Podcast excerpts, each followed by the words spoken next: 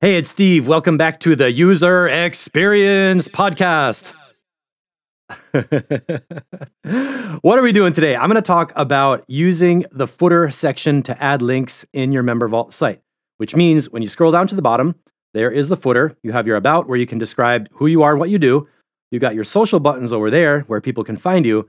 But in the middle, there's this really important section for links. And if you haven't developed this, today I'm going to tell you what to put there and why it's important because these are things that are really going to take your business into being an official thing that has the support you need legally. Uh, a little disclaimer about disclaimers.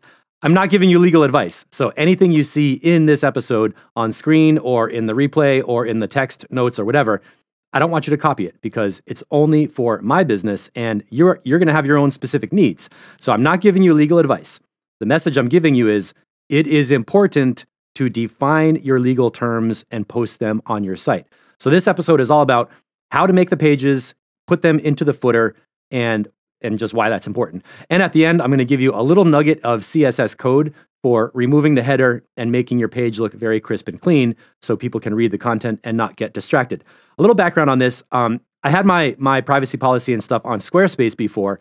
So the footer of my member vault used to take people off of member vault over to Squarespace. What's the problem with that? It took people off of Member Vault. Now that we have the new Pages feature and you can build freestanding independent pages that are not part of a course with a product and a lesson and a module, now you can make your own pages right in here and have your links go just to your own Member Vault site and you don't need to people to, to you don't need to direct people away. So basically the real reason I'm I'm telling you this whole podcast episode is to help you keep your visitors on your Member Vault site where they can encounter your content, see another teaser, binge and buy on the fun stuff, possibly buy a product today, and feel reassured that you are organized and you're giving them everything they need. Because remember, if you don't outline your terms and conditions and your privacy policy and your refund policy, you don't have a way to negotiate the future. It's actually a disservice to your own business if you ignore these things. So that's really the message. And I'm not telling you what to do, I'm just telling you it's important to do it. So um, before I get into how to make these things, let's look at the admin. You might notice in your admin section, MemberVault has a little announcement that says, please note our terms and conditions have recently been updated. That sort of um, precipitated this episode. MV just, you know, we made the shift away from the free plan in April, and the company updated their terms and conditions to reflect that and made a little note about it. So I thought, hey, this is a perfect time to mention all about these legal documents where to put them in the footer section, and why that's important. So, the first thing we're going to look at is content and pages. If you haven't done this before, when you go to the pages section, you can easily click add page and set up a new page. It's really easy. I just set up a new uh, demo agreement, a demo agreement to give you a quick illustration. Name is agreement. The link is going to be courses slash agreement, and there's the, the slug. You can see the link status of your page can be invisible. And the reason is when I go to my display of products and available products and pages, under my pages list, I want to have something like a sales page with a video that tells people what they're going to learn, why it's helpful, and, and what they get in the course. I don't really want them to see in my list of pages a whole crowded list of privacy and refund and all that stuff because they don't need it at that point. So that's the reason why I keep my pages set to invisible Enable comments? No, honestly, I don't really want people having a discussion on there about my refund. like, no. And for the page content, I literally went to my Squarespace site. I did select all, control C, copy, came over to here, and I did paste. Body, body text, command V. This is my page, and here's the content. And there is some CSS code. This is the only thing in the whole episode that you're going to copy and paste, and I'll put it in the show notes so you can clearly find it. And in a little bit, I'll show you what that does and why it's important. Um, and that's going to go down. Make sure it's not there. So what I get when I preview this page is agreement, and this word agreement could be privacy or disclaimer or whatever. And then you go here, body text, Command V, paste in your message of whatever your legal documents are. You might want to hire a lawyer to make sure you're doing what you think is you think you're doing. And that's what the new page is going to look like. And then you would get a new link at the bottom. But where's my link? Oh, wait, this this page is called Mixtext uh, agreement, I don't see it at the bottom. You know why? Because I didn't add the page at the bottom. So when it's time to add the page and you have it all built out, you come to your link and copy the link. Command C. Now let's go down to the footer. Where is the footer? Appearance and footer. Okay, that's pretty easy. Thank you, Mike, for making these navigation bars on the side.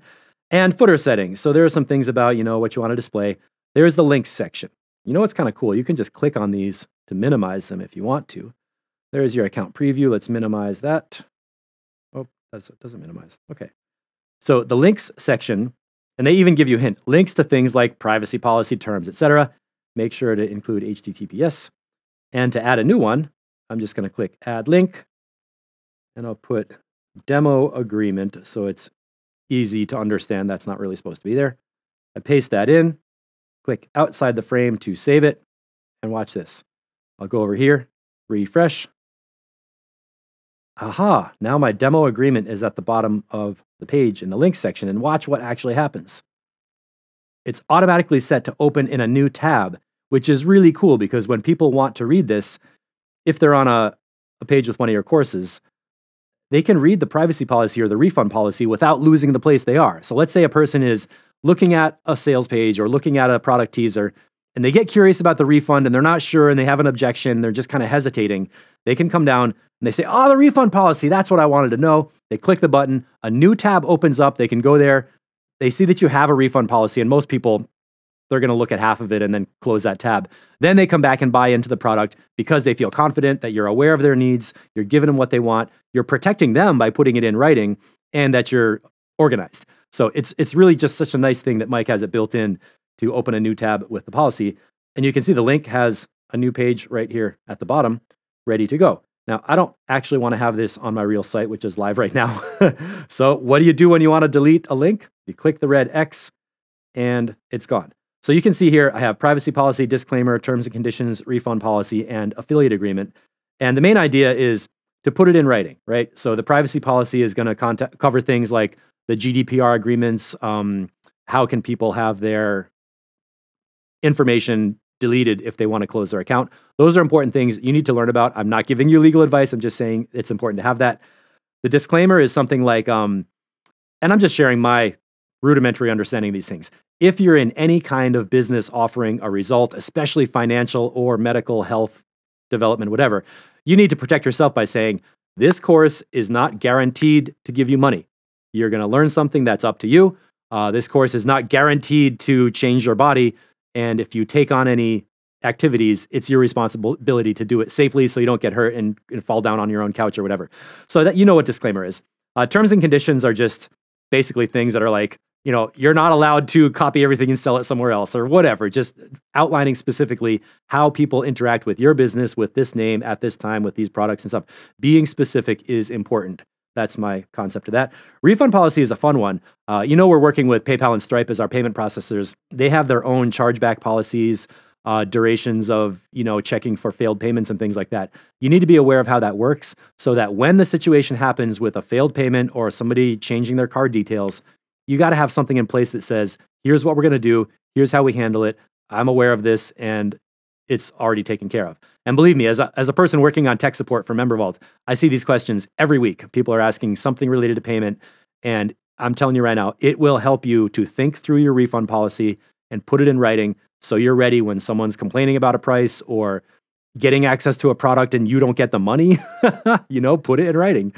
And affiliate agreement. Now, this is only if you are enabling affiliate links in your products, which means other people can share your products and the other person gets a percentage. So that's for your visitors or your members to make a little bit of money by helping to promote your member vault. The affiliate agreement is not about sharing member vault, the software, because that's not open anymore. And my demo agreement is gone. Let's refresh. Um, did that link get deleted? Let me see. That's interesting. I thought I deleted that link. And I clicked outside the frame to save. Hmm. I don't know why that's happening, but I'm hoping that will disappear soon. so now, like, um, I mentioned I was going to talk about how to remove the header. The header section is here with the page title. So at the very top, this thing is what we call breadcrumbs. It shows the home icon and a list of where you are on the site. So for example, if I click to one of these other products and click in, the breadcrumbs are going to show you the product you're in. That's pretty simple. And I want to go to my demo agreement page. Andy's still there. And I just want to remove this thing up at the top so the page looks cleaner. This is where your custom code comes in. And I need to edit the page on the right tab. Too many tabs open. Let's go to this one. Back to content, into pages, demo agreement. And I dropped this custom code in the body text so I could have it during this tutorial. That's not where it goes. What you do is put your custom code in the CSS section, paste, paste, paste, save, save, save. Now let's see if we can get a page refresh. Aha! The stuff at the top disappeared. Now we have a big, simple page with a heading up top that looks somewhat more like a PDF document or a legal document, which basically just eliminates the distraction, keeps your page looking more clean, and here's where people can read the terms of whatever your agreement is. And that is all you need to do to set up your footer section with however many pages you need and outline the policies of how people can interact with your business. In my pages list, remember you just click add page button, set them to invisible so people don't see them in the main menu, and then add the links into the footer section. So I've got all these pages set to invisible, no comments enabled. This um, one that's called sales page template, you can see there's a little bubble with like a talk bubble. That shows that comments are enabled on that page. So it's really nice. You can look at all the other pages.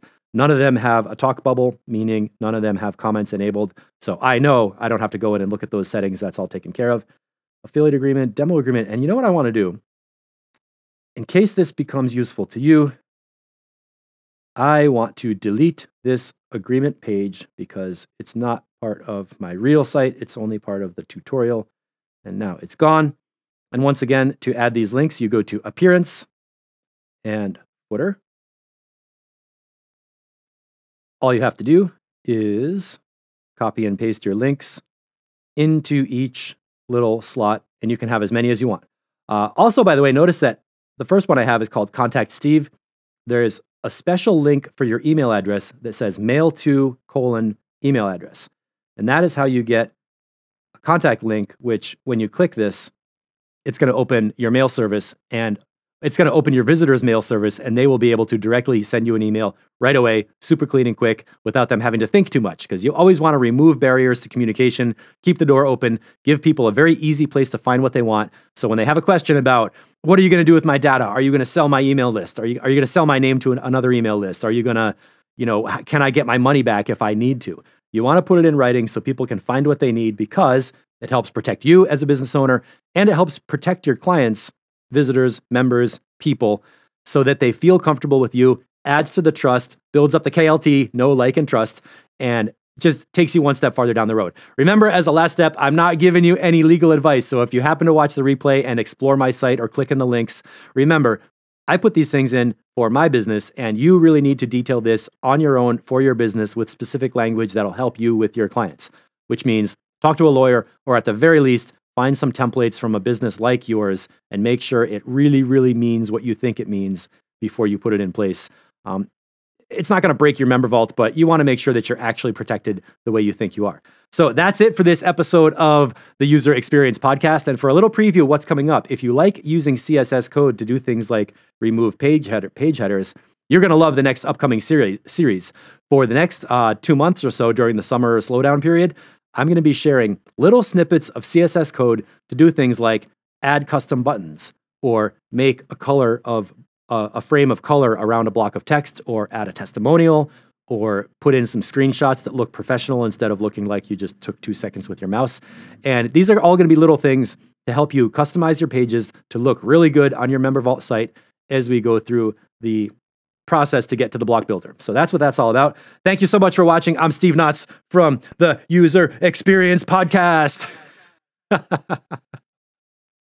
See you next time.